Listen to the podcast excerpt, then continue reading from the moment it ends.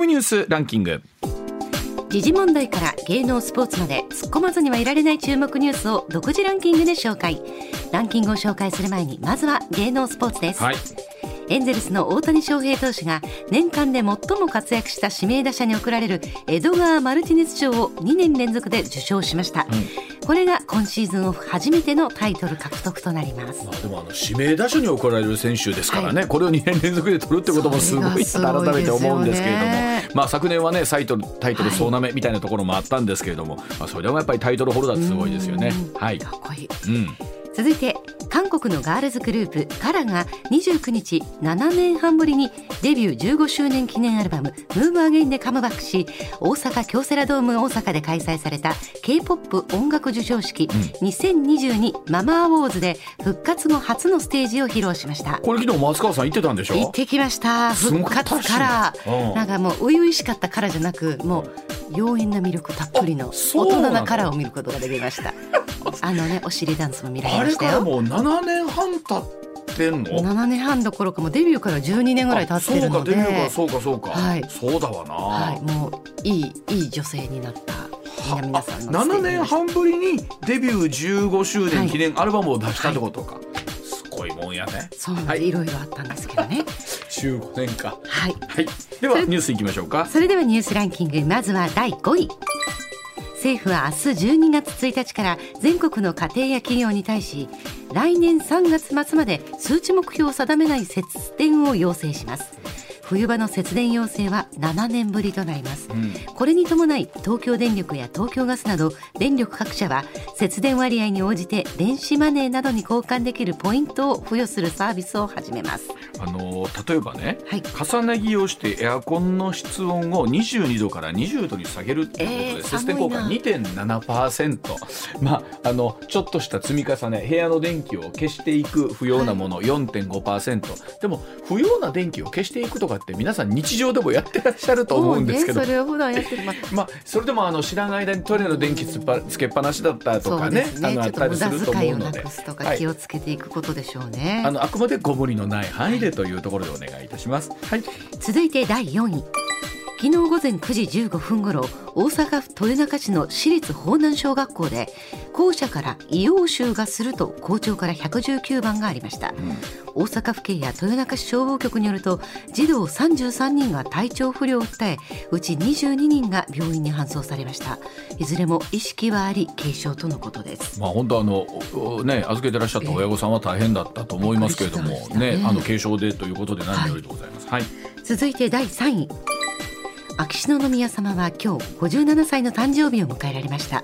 これに先立って記者会見に臨まれ事実と異なる皇室の週刊誌報道やバッシング記事を念頭に正確な情報をタイムリーに出していくことが必要との考えを示されました。あの会見の中でも何が事実と違うかというところをですね検証なさったということなんですがこれもこれで非常に大変な作業だったということをおっしゃっておりまして、はい、まあそのその SNS 発信みたいなことにもね、うん、少しということなんですけれども、ね、まああのね我々もどういう形で報道させていただくのがいいのかっていうところではあるんですけれども、はい、はい、でございます。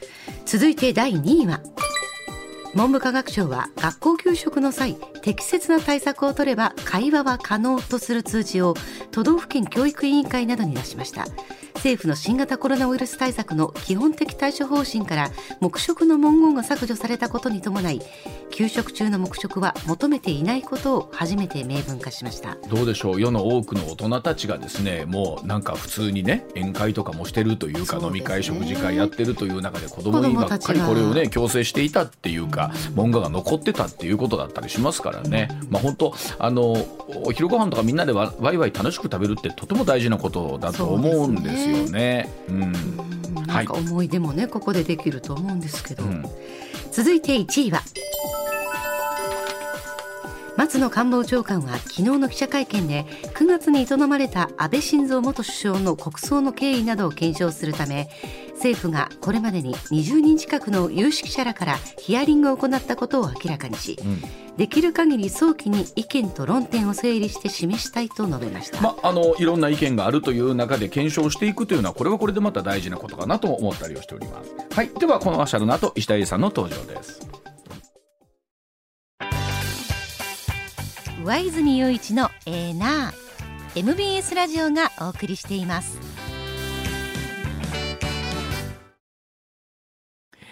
時刻6時23分回りました。ここからは石田英二さんです。石田さんおはようございます、はい、おはようございます、はい。よろしくお願いします。まずはこちらからでございます。さあ鳥インフルエンザが異例の感染ペースだそうでございます。えー致死率の高い抗原性、えー鳥インフルえあえ高病原性鳥インフルインフルエンザの感染、例年にないペースで広がっていまして、えー今シーズンは26日までに12道県の課金農家で18例発生しているということなんですね、世界的流行を踏まえれば今後さらに拡大する可能性高いということで農林水産省感染防止に向けて貿易対策と徹底とそれから早期発見呼びかけているというところでございます。えー鳥インフルエンザ、まあ、その前に高病原性というのははい。どういうことかというと、まあ、鳥インフルエンザの中でも、ん。えーかかっちゃうと鳥がバタバタバタバタ死んでいくと、はい。病鳥にとっての病原性が高いということであって、うんうん。これまあとりあえずは人間には関係ない話なんですけどとりあえずはね、はい。でまあ、あとはそれ関係ある話言いますけど後の方で言いますけども、まずはこの鳥インフルエンザっていうことがいつぐらいからこう皆さん意識した？いつ頃ですかね？でもこうええ10年もっと前。15もっと前。僕ね覚えてるのがプイプイ始まった時なんですよ。ああじゃあ20な年えっとね2003年。2003年。2003年どうやな。だからインフルエンザなんでだってまあ冬シーズンなんで、あの年をまたぐんで、2003年どうですわ、でその時点でね79年ぶりやってん。あそうですか。高病原性が日本で、はまあ、日本に入ってきたんです、でそこからはまあ、えー今年はなかったよね。また今年は発生したよね。みたいなことを言ってたんですけどここに来てほぼ毎年あ発生しとんねんねこれ。うん。なんかそうですよね、うん、あの発生周期が非常に短くなって、今最近毎年のように発生してると。で、あのー今年の場合1例目がすげえ早かったんですよ。うん。9月25日。日本のあのごめんなさい。人間のインフルエンザと同じようなやっぱり寒い時期に流行る、あのというのは渡り鳥が渡ってきて、はい。持ってきよるわけやから、うんうんうんうんでそれがまあ移るわけやから、そんな渡り鳥が来る時考えたらそんな早から流行れへんわけね。うんうんうんで今年9月25日神奈川県が最初なんで、えーちょっとこれ分かんない。というのは渡り鳥が来るにして早いんですよ、そうです1ねか月で早い、これほらに人間の場合のインフルエンザってね、うん。夏場でも流行ったりとか、まあ、うんうん。ゼロにはならないじゃない？ですか、うん。感染うんで、そうですこれはどうなんですか？一回発生しちゃうともうゼロかそうでないかみたいな感じだったりするんえですか、っとねえーまあ毎最近は毎年のように出てるこの高病原性鳥インフルエンザ、例えば H5N1 とかよく聞くでしょ、はいそうですね。はい。でこれでも H5N1 でも微妙に細かく見ていくと違う遺伝子やったりです細かく見ていくと。で毎年違うんできっと毎年終わってはまた新しいのが来て、終わった。だから人間のインフルエンザと一緒よ。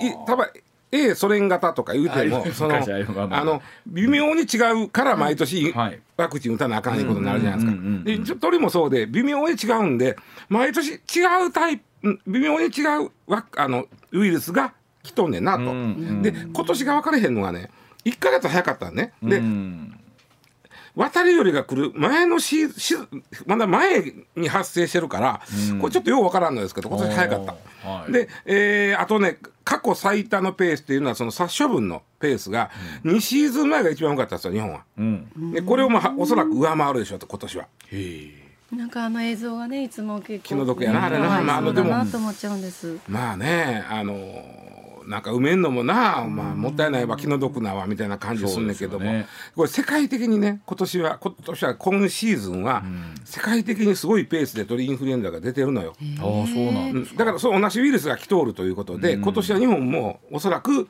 過去最多の、まあ、処分数になっちまうんじゃないかなという、ただまあ言うても鳥の数はめちゃくちゃ多いんで、あの例えばその中の1%がかかって処分されたとしても、すぐに値段がこものすごい上がるわけではない、まあまあでもやっぱりじわじわ上がってきてるね。鶏卵も鶏肉もね。そうか。そうですね。上がったんですね。で、えー今年はまあペースが速い。それから、えー早くてほんでペースもあのどんどん増えていってるというのと、あのどうもこう毒性の強いウイルスが今年はその、今までよりも毒性が強くてで要はかな感染力が強くって毒性が強いわけやから、まあ、非常に大きな被害が今後想定されるわけでございますね。これあのなんですか鳥インフルエンザやっぱりかかっったら、鳥は死んじゃうんですか？死んじゃいずれ死んじゃうんで、えー早いことしょもうその辺の鳥も全部処分してもらうと移してしまうから。っていうことなんですね、うん。なんかかかったらやっぱ分かるんですかね？あね熱が出るね。まあね死ぬよね。ね、ねまあ、すすぐ死んじゃう。だからねだからあれで別に鶏だけちゃうん。だよ、今鳥回アドベンチャーワールドでもね。ああそうでしたよ。ねいろんな種類の鳥が処分されたって聞いて今年は本当に毒性が強くって感染力も強い。鳥にとってよ。何名もいますが、鳥にとってなんでひょっとしたら皆さんの周りであれこんなとこで例えば野鳥が死んでるなとかカラスが死んでるなっていうのはああそう見るかもしれない見るかもしれない。ねなんかついつい我々こうなんか農家の方とかのイメージがあったりしましたけど、言うように動物園みたいなところだったり、うんそうなのよ。ですねいわゆる街中でも野鳥もね。野鳥ということも含めてだからそのまあその場合は保健所に一応ねこんなとこで鳥死んでますよね。言う言うてあげてほしいんだけども、あの特にやっぱりこう特に生き物に関する農家の方、これはまああのぐ牛もそうですし、豚もそうですけれども、あのかかってしまった時のねあの処分とかも大変ですしなんかまたあのもちろんね農作物の農作物って大変なんですけど、また違うね、うん。あの心配とかありますよね。特にその、まあ、鳥も、まあ、気の毒なんですけど、うん。豚とか豚熱とかね、ん。えー豚になってくるとやっぱり哺乳類ってね、あの殺処分する方もやっぱりトラウマなるらしいね、そうやっぱそうやと思います、しかも大量やから。自衛隊の人とかようなんかやってはるけど結構トラウマなのみたいなんですよ。ね、うん。まあそれは鳥もそうなんでしょう鳥もそうやけどあんだけの袋に入れてね生き物ですからね、うん。そうそうあの言うたら見た目元気な子たちも処分しないといけないわけですもんね。そうか。でこれあのさっき言ったように2003年度にまあ日本が79年ぶりに鳥インフルエンザウイルスが入ってきて、まあ、大騒ぎになった。でまあ、ほぼその周期としてはあるけども最近ほぼ毎年のようにこう起こってるということでいうと確かに。どうもねどうもそうしいろいろ調べたら2014年度ん。のぐらいからウイルスのね遺伝子がちょっと変わってきよったらしい。ああそうなんですか。うんはであのーまあ一言で言うと野鳥を介して広がるわけだけど広がりやすくなってるらしいわ、ウイルスの性質として。だから2014年度なんでここ8年くらいはだから非常に周期も短いし、なんやったら毎年のように起こっていると。というかもうなんですか？これ防ぎようない感じなんですか？ももし仮に次のし冬のシーズンがなかったとしたら、これむしろ珍しいことになるわけなんうんでしょう？そおそらくおそらく。ということになるんでしょう、ね、それはそれである種の大きなニュースになるかもしれない。今年はなかったですよね、っていうことがニュースになるかもしれない。例えば人間やとワクチン打ってくださいとかなるんだけども、鳥の場合はねワクチン実はあるのよ、ん。鳥インフルエンザ用のワクチンはあんねんけども、あんねんけども。飼ってる子たちみんなにそれっていやいやだからあんだけおる鳥にまず、はい例えば養鶏場の鳥にそうですよね。仮に打ったとしても、人間でもそうやけどううつってても症状が軽いわけじゃん、人間のインフルエンザとか今の新型コロナと比べたらよくわかるんだけど、かかってても軽いわけやん、で鳥インフルエンザにかかった鳥っていうのは、やっぱりバタバタ死んでいくからわかるわけ、うん。かかってても元気にしとったら分からへんわけや。ん確かに。逆にどんどん広がってそうそうそうその通り。あだからあえて打たない。鳥には。あーそういうことか、うん。あ石田さん何度も言いますけどあれかかった鳥をうんうん。食べ全然る大大丈夫大丈夫大丈夫。まあ、うん。えー全然大丈夫やし、まあ普通熱通すしまず大丈夫やし、なんかまあな生卵食べても大丈夫やねんよ、人間にはね、で、えーただまあこんだけ広がると鶏肉産業とか卵産業がやっぱり壊滅的な打撃を壊滅とか言うんけど、大きな打撃を受ける可能性があるよね、これってことは何ですかその防ぎようがないわけですか、はいもう防ぎようがないです。もうこう囲ってようが何しようが。そうなどっからか入ってきようねんな。えじゃあ例えば今おっしゃるようにあの養鶏農家とか課金農家の方っていうのはどうしてはるんですか、いやだからもう今ねあの松川さんが言ったように、できるだけこうはほほ外から入ってこうへんようにしてしゃあやっぱりちっこいもん入ってきよるからな。そうですよあの大ねきな当たるよりはよう入ってけへんけどそれが例えば小さい鳥に移して小さい鳥が入ってくるってあるやんか。まああのなんならスズメに移ってみたいな世界ってことでしょうね、へえでまあそれで、まあ、鳥はもちろんねあの気の毒なんですがこれで怖いのが人間に移るようになった時が一番怖いですね。よく言われるのが。効かないですよね、うん。えっとね大丈夫ですよえっと一応すごく警戒してます。政府は。警戒してる、警戒してる。ものすごい警戒してる。えー日本政府は特にねあの準備は結構他の世界の国に比べてもやってる方です。ここは僕はあの認めてあげてもいいと思うんですね。例えばどういうことですか？え例えばあの薬用意してるとか、えっとね、今言うた H5 型。H5N1 とか H5N9 とかいろいろあるんだけども、ありますね。H5 ってつくやつが結構病原性が強い、うん。鳥にとってね。うん。でこれがうんなんか変異して人間に移るように変異してしまうと、うん。これが新型インフルエンザ一番怖いやつ。だから一気に今度は人人感染をしてしまうってことなわけなんですね。はあ。ちなみにあの新型コロナ、はい。コロナがあまあ2000、まあ、実質は2020年から日本にまあ広がりましたよね。うん。ですね。でこれで今まで亡くなった方が5万人なんですよ。5 5万人。はい。で一方で新型インフルエンザこの鳥インフルエンザが人にもうつるようになった時のうん死者数って政府は予測してるんですよ。うんこれ64万人。ええそんなちほな今ぐらいの今のコロナどころの騒ぎじゃないじゃないですか。コロナはこの3年で5万人ですよ。うん鳥インフルエンザは日本元にかかるだったら64万人という予想なんで、そうなってく移りやすいものなのかうん、それこそ10倍だ10倍からってことになってくると、うん本当になんだろう。もう本当ロックダウンみたいな状況みたいなってくるもうそんなもんもうじゃあちちなみに致死率想定してる致死率うん。政府が想定してる致死率は2%です。これごついよ。あー。100人かかった50人かかったら1人死ぬのよ。あーそうですね。うんすごいでしょ？数字として。ですね。であのなんでそんなになくなってしまうかというともちろんそのまあ対処する対まあ薬には薬がまあいやあんねんけどね実はね、であのー今人間がかかってるインフルエンザ。うん。それはまあ H1 型とか H3 型が多いんですけども、うんうんでこれは人間のあ上気道喉とかそのなんていうの？鼻腔うん鼻の奥うんうん。から喉まで、ここの辺で増えおるわけ、うん。ね、うん。ここの逆に言うとここでしか増えへんのよ。うん。でものこの喉と鼻の間ぐらい間ぐらいで増えよう、うん。上気道いうところで増えようんだけども、H5 型になると実は全身で増える。全身で増殖が可能なの。ということはどういうふうに考えればいい？だからしょげ症状が激烈になるということです。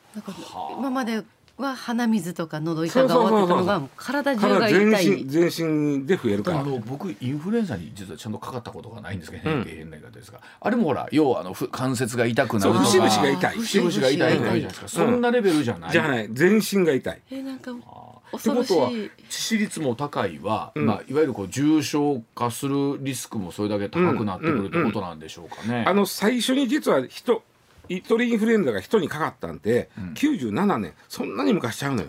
うん、97年。過去にそういう例は確かに。香港なんですよ香港。香港でささ3歳の男の子がまあかかってこの子亡くなるんですが2週間して。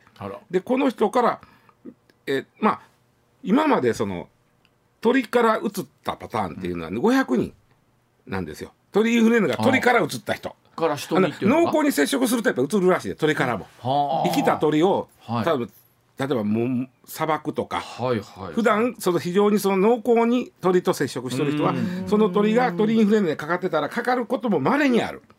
で今まで世界で500人あが亡くなってんねん。鳥インフルエンザで。この場合、えー分母のかかった人で考えるとなんと致死率4割、4割？うん、で非常にやっぱ怖い。でこれは今非常に濃厚な鳥との接触をした人がかかってご亡くなった人は500人なんだけども、言うてるのは今鳥インフルエンザ流行ってる鳥だけに流行ってるインフルエンザが何かしら変異して急に人間にかかりやすく移りやすくなる、うん。なった時のことが怖いっていう意味そうですね。言うてる。で大抵はね言われてるのはぶ一旦豚に移るんちゃうかと。うん。で豚の中で人間に移りやすいように変異してそれを人間移っちゃうんじゃないかっていうのは言われてるんだけども。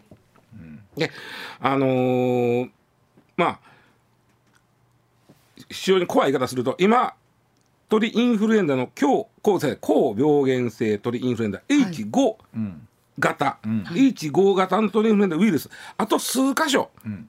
遺伝子の変異が起こったら簡単に人間に移るようになるんだって。その数箇所の変異がどうなんですか？僕は分かんないんですけど比較的起こりそうなものなのか。まあまあただあの97年に最初に人間に移ってからまああーそうか。25年ぐらい経ってるけどはい。そこまでまだ変異してへんということはまあただねうん高病原性のインフルエンザが今蔓延して2014年以降ウイルスが変わってはい。非常に移りやすく鳥にとって移りやすくなってる。でそういう変化しやっぱりウイルスでめっちゃ変化するのを俺らね。新型コロナで学んだや。んはいはい。だからうん舐めてたらあかんでというのは。あそうですでね。うん。最後ちょっとちょっとだけあの安心情報でもないんですけど実はあの、新型インフルエンザっていうのはもし発生してね、人にがかかる、ん。かかった時でも今のあのタミフルとかさリレンザとか、あはい。イナビルとかあるやんか、はいはい。こういうインフルエンザの治療薬は理屈で言うと効くやろうと、ああなるほど。薬はありそうなんですね。で薬はあるんです、で日本実は日本は、えーまあ、タミフルとか、まあ、作ってるというのもあるけども、うん。すごいあの備蓄しててですね、うんうんうん。えー大体常に6000万人分ぐらいは備蓄してる。あだから目標にしてる、うん。えー、なんで目標言い方言い方するたらもうずーっと前から2005年から備蓄してるんですよ、もう17年、え17年か、17年備蓄してると当然薬ってなんていうのまあ使用権があるから、ね。はい。切れては捨てうん。新しいの入れ切れては捨て、新しいの入れしてるんで、結構ね、あのお金使ってはその備蓄してる。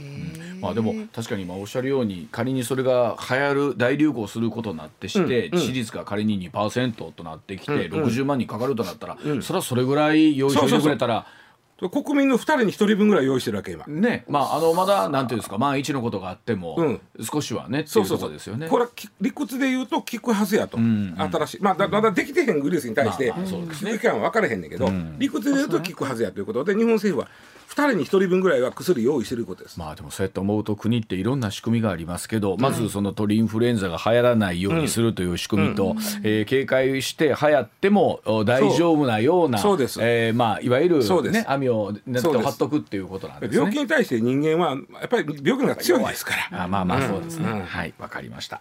では続いてこちらでございます。時刻まもなく6時40分になります。さあ業績貢献に期待高まるスマスロとは一体何でしょうか？株に関するソーシャルネットワーキングサービスみんなの株式が集計する人気テーマランキングに1位にパワー半導体。5位にサッカーワールドカップが入る中なんとパチンコパチスロというのが11位にランクインしているということなんですね、これあの今月21日からメダルを使わないメダルレス競技を可能にしたスマートパチスロいわゆるスマスロというのが導入されたことが注目ということなんですがさあこのジャンルには非常に詳しい石田さんに熱く語ってもらいましょう。えーまあ、私はあの小博打があの非常に詳しいもんでございますから、えーこの業界も非常に詳しいんですけどえーもうかれこれ慣れ親しんで、えー、40数年になりますんで、えー親しんで言わせてもらいますけど、まずこのスマスロスマパチンコがあるんですよ、スマートスロットスマートパチンコ、ん。これスマートってよく言うじゃん、うん。だって電話がスマートになったらスマートフォンでしょ？そうですね。ね、ん時計がスマートになったらスマートウォッチじゃんあありますね？ね、街がスマートになったらスマートシティなんですよ。ああ言いますね。ね、うんあのーだって電気のメーターもスマートになったらスマートメーターですから。ああスマートメーター。もううん今世の中スマートだらけなんです確かに。でスマートと、ね、スマートとは何ぞやという話で、これはもちろん持ってきました？ねあの人間のスマートとは若干違うて、はい。あの IT でいうところのスマートっていうのはまあコンピューター化されたとか、ん。まあ、非常に高度な情報処理機能がそこにあるとか、ん。そういうのをスマートって言うんですけどだから、はい。スマートフォンただの電話やのうて非常に高度な情報処理機能が備わっとる、まあ、パソコンみたいなもんやという。はい。でそれにスロットマシン、んえーまあ、パチスロやな、んあとパチンコ台とかがスマートになるというのはどういうことなんかということなんですよ。はい。でこれ実はもう結構ここ何年かな5年ぐらい前からこれは出てくる出てくるって言われてて、うん。でやっとまずパチスロの方からこの21日から全国に設置されるようになって、パチンコは年明けからです。うん。でこれが設置されるようになるといろんなことが変わるんです。今日はこの話をしたかった。えこれ僕分かんないですけどいわゆるパソコン上とかスマホ上とかでやるもんじゃなくって実際に街のってことですか？そうです。パチのパチンコ屋さんに行くとまあパチンコ屋さんに行くとスロットマシンも置いてたりするじゃないですか。ありますね。でそれがスマートになる。パチンコ台がスマートになる。これはどういう意味かということなんです僕らもやったことないですけどこのいわゆるメダルを買って入れて、うん。みん。な押すやそうそう。そうそうつですよね。はいおっしゃる通り。はい。それが普通にペイペイみたいにできるってあそうじゃなくて。一言で言うと今うんコインを買って入れるって言ったやろ、はい。コインがなくなるはあ。えだから P じゃないんですか？いいじゃなくまずね違うの。1000円を3度に入れる3度で分かる、あの隣の機械まあまあはいわかります今まで例えば1000円入れると、まあ、分かりやすく言うと、まあ、46枚とか50枚ぐらいからジャラジャラジャラっとコインが出てきて、はい。それを、まあ、さガチャガチャって入れといて3枚ずつかけていくっていうのが、はいはいはい今。まあ普通のパターンじゃないですか。そうですね。そうじゃなくて1000円入れた瞬間にパパチスロー台に例えば50ってで50枚のもうはいはいはいコインが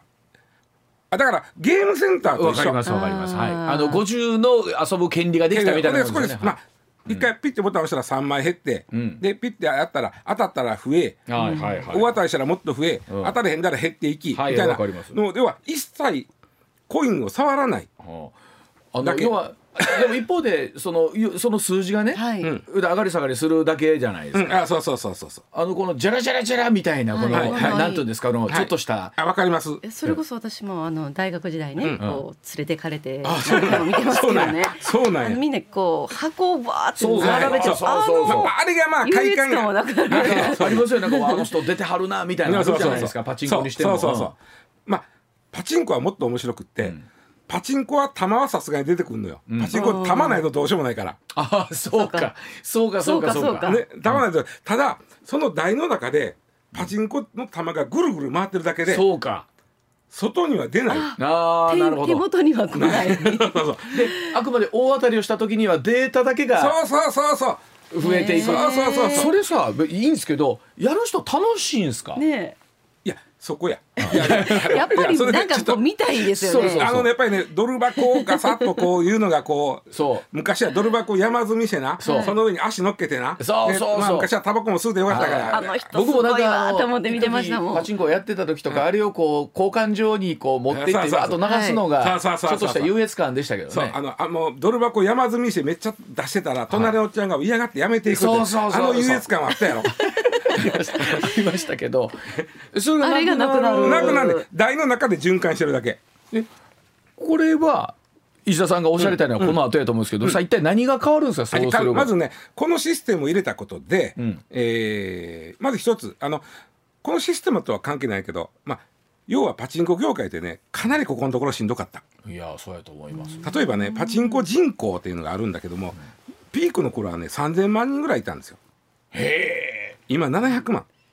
さ3000万人ってなんいつ頃？いつ頃？えーとねとね9 80年代から95年ぐらいまで。ピークはだいたい95年なんですよ。あーかるわかるやろ？あのし要はその過激になっていった時。過激になっていた時です、パチンコが。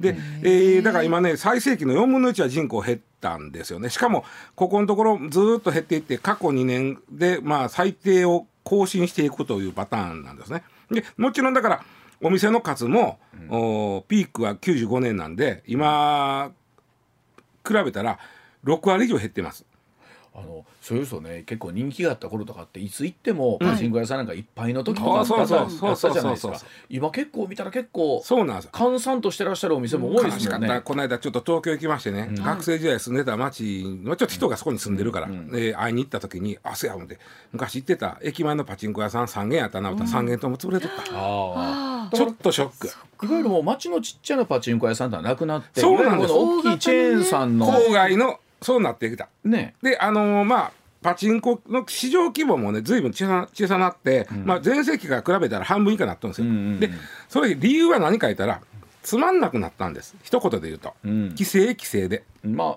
あまああんまり社交心を煽らないようにっていうことですよね。やっぱりね、あのーやっぱりどっかでさ、まあ、あのゲームなんで、ん。やっぱりある程度ドキドキしないと、まあま つまんないわけですよ。うんうん。で、ローリスク、あ、いや、えっ、と、は、ハイリスク、ローリターンが最低なわけですね。あハイリスクローリターンは最低なわけですね。で、どっちかというと規制が強くなって、そっちの方向に持っていかされとったわけ。リスクは高いのにリターンが少ないってことですか？そうそうそうそうそうそう。ほなあんまりよ。で減っていったや減っていったハイリスクで変な言い方ですか？ハイリターンはそのそれが一まあ番人増えるパターン。ねハイリスク、ハイリターンが。まあただそうなると社交心を煽りすぎるしさあさあさあ、その加減なんですけど、でねスマートスロット、スマートパチンコにしたときに、当局がちょっと規制緩めたらって言ったわけよ。それするんなら。ん。ちょっとあの、はまあ、ゲーム性を高めるという言い方しますけど、ざっくり言うと、ハイリスク、ハイリターンという言い方しますけどの方にちょっとい、い振っていいよと。その代わり、これがすごい。このパチンコ台、このスロットマシンにいくら人はお金を入れて、いくら枚数を入れていくら枚数を出たかというのは1台ごとにデータとして出るわけやん。確かにそれをパチンコ屋さんじゃなくて、そういうデータ一括で集めるところに送りなさい。そのシステムを作りなさい、うん。だって今後だからスマートスロットとかスマートパチンコが出てきたらパチンコ屋さんはそのもちろん自分のところの売り上げとかなんであやけどももうつまびらかにしたデータを、うん。えーでそういううんとね、遊撃情報センターがあるらしいわ、ここに送られて一元化されます。全国の大の情報が。ほそれで何が分かるか言ったらまあそのうん。なあまあどれぐらいその、うん人々はこう使ってリターンがあってどれぐらいその、うんまあギギャンブル性があるのかが分かるじゃないですか、これを把握できるんでじゃあちょっと規制緩くしてあげるということでなるほど。だからちょっと実はファンとしてはちょっと楽しくなるんじゃないかと思ってるわけですよ、パチンコパチスロが。少しね。まあ一方でその業界の透明性みたいなところもあったりするんであらね。あとね、実はこれねあんまりねあの一般の人はね分かってへんねんけど、パチンコ不正がすごいさすごいのよ。やっぱり、機械相手なんで、すごいことするやつが出てくるわけ。機械相手だったえらできなさそうなイメージでしたけえっとそれはどちら側がですどか？ごとごとって言うんだけど不正するやつ、えっとユーザー側が。そう。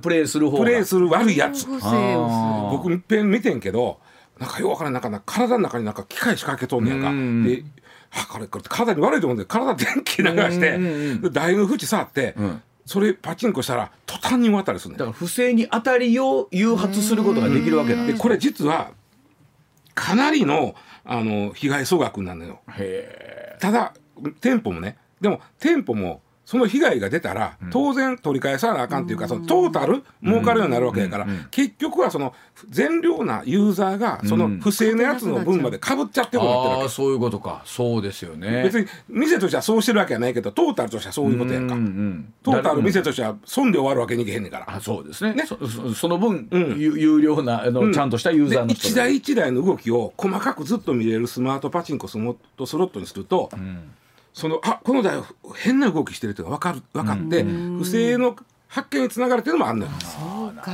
そうだな。まあ、それで健全になっていくということなんですけどまあまあ今ちょっと業界しんどいから、まあ、ちょっとはその、うん、まあ、うんあの、まあ規制緩めてっていうのが一番なんでさっき言ったように駅前から減ったでしょ、うん。はい。で今後これ駅前の店が復活する可能性がある。あそうなんですか。あの復活というか新しくできる可能性がある、ん。なぜかというと、パチンコ玉をつ使わない。使わない、うん。スロットはコインを使わないとなったら、せあのそうですね。パチンコってねものすごい玉循環する施設がいるわけ。確かに。店内に。設備投資かかると思うわ。ものすごいかかってるやんか、うん。であと店員さんも来てたのお店玉詰まったの？言うたらあるある4番手やらなあかんあわるうん。で後ろの上の方ガチャガチャガチャガチャして。やってる。そんなんをせんでよくなるわけ。ということはそうか。少ない人数で、うん。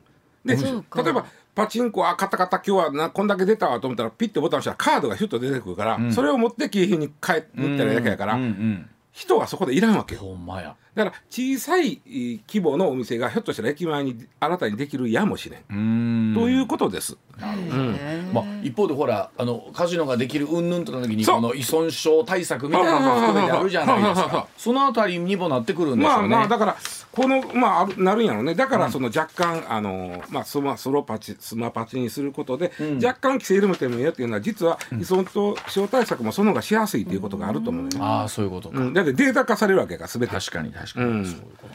まあでも知らない間にいろんなものがえっと物を使わなくなって、スマートでデータだけがこう右から左へとかっていう世界わかんないですけど。ええ。ということはもうあのいずれ街からあのジャラジャラっていうのが消えるあとさあのねパチンコ屋です、下で玉振るとあかんとかそんなもんなくなるそれからあの威勢のいいジャラジャラジャラジャラって音も聞こえなくなってくるのかな。変わるはい。だそうでございます。はい。ではお知らせの後まだまだニュース続けてまいります。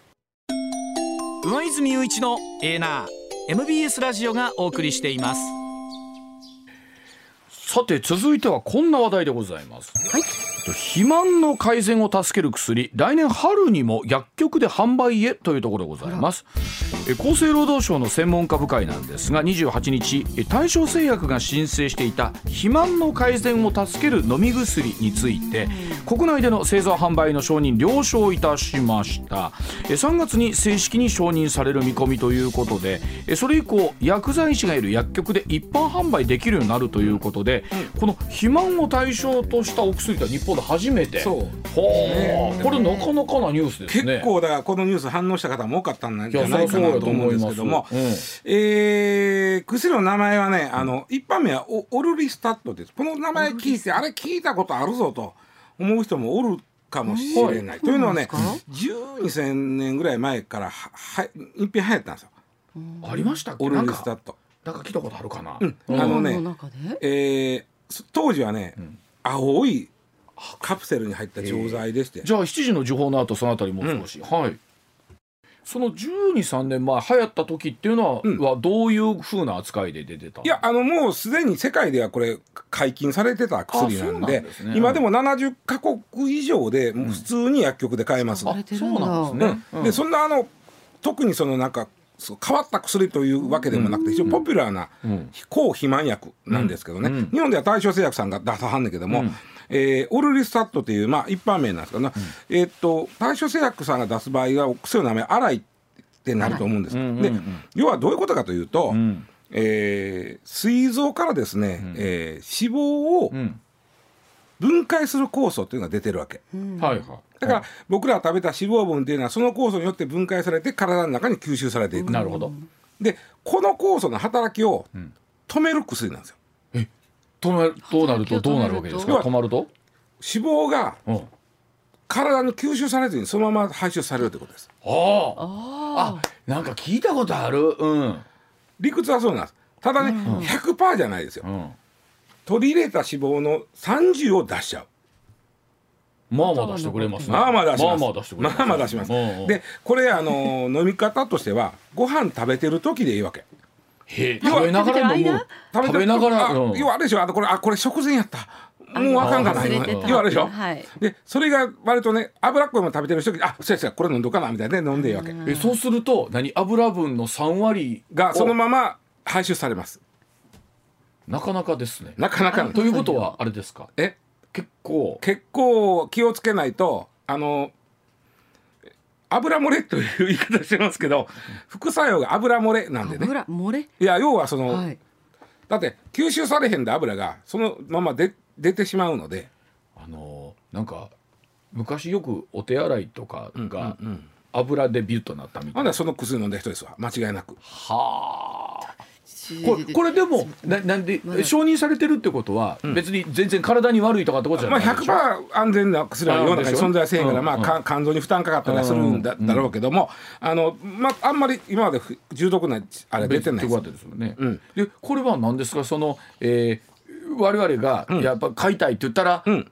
買えるわけですか、はい、あの薬局に処方箋いりませんので薬局行って例えばロキソニンとか僕ら今薬局行ったら、あ一類第一類ってある。はい。はい。第一類は薬剤師さんがいない時は買えませんよね。あ。そうですね。薬剤師さんいたはい。同じことです。これもおそらく第一類になって、薬剤師さんがいてる時に、うん。薬剤師さんから「あこれはじゃあこういう、えーの気ぃつけてくださいね」と、うん。これあの結構油出,、ま、出ちゃうんで、うん。気ぃつけてくださいよとか。でもっと言うと、えー、処方されないってことはないわけなんですか？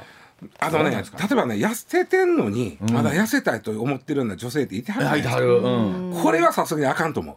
ああ。それはもう何？その薬剤師さんの？ああなたはちょっと診断といというのはね、うん。あのビタミンにはね、4つだけ水に溶けへんビタミンがあるねほう。でこいつは油に溶けんねん。うん。交際やから覚えておきましょう、うん。ここ今日このニュース聞いた人これだけ覚えておいてもいいと思う、4つしだけしかない。うんビタミン4つだけ、ん。だけなんで、ん。D と A と K と E です。あであ D と A と K と E あだけ。今度このダーケこのだけのの4つのビタミンは油にしか溶けないんで。油にしか溶けない。油が取らないということはこのビタミンも取りにくくなっちゃう。ああそういうことか。うん。あそういうことか。だからまあその辺ちょっと気ぃつけてくださいよみたいなこと言い張ると思いますわ、うん。あのまあでも多分石田さんとか行った場合には、まあ処方されるここはね俺は悩んでんねんけど何を？対象。何を悩んで違うねあのね想定してるのは、肥満症に至る前の段階での使用を想定してから俺もあかんやん言うて。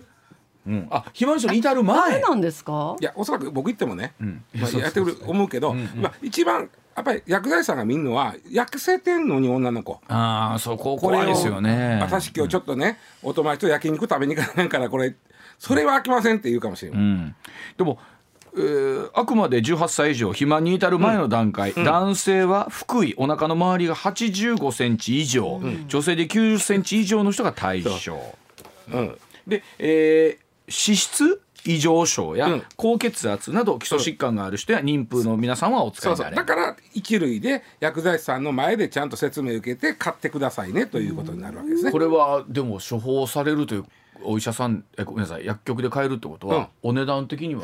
どうなんでしょうね。今結構高いんですよ、うん。あの輸入今個人的に輸入しちゃう人もいてるんですけど、まあ高いね。見てたら1万円以上してたと思うんで、ん。まあ、結構な量なんでね、ただこれほんまに僕3 1日3回って書いてあるんだけど、3回飲むと、やばいぞ。ああの油の出方が。お腹緩くなるし。あうんーなるほど、うんまあでもそこでもまでしても健康診断の前とかものすごい飲む人とか増えるかもしそんなれない即効性があるわけ？もう速攻速攻あ速効か。うん。だってその日食べたそのお昼に食べたもんの油の3割ですから。ねえ。まあでもあの承認されたということは、まあもちろん安全性は確認されてるということですか結構らね昔からほ他の国ではし、普通に売られてるんで。来年の春はじゃあちょっとしたブームになるかもしれませんね。うん、まあまあでもお腹が緩みすぎるとはちょっと覚えておいてね。わかりました、はい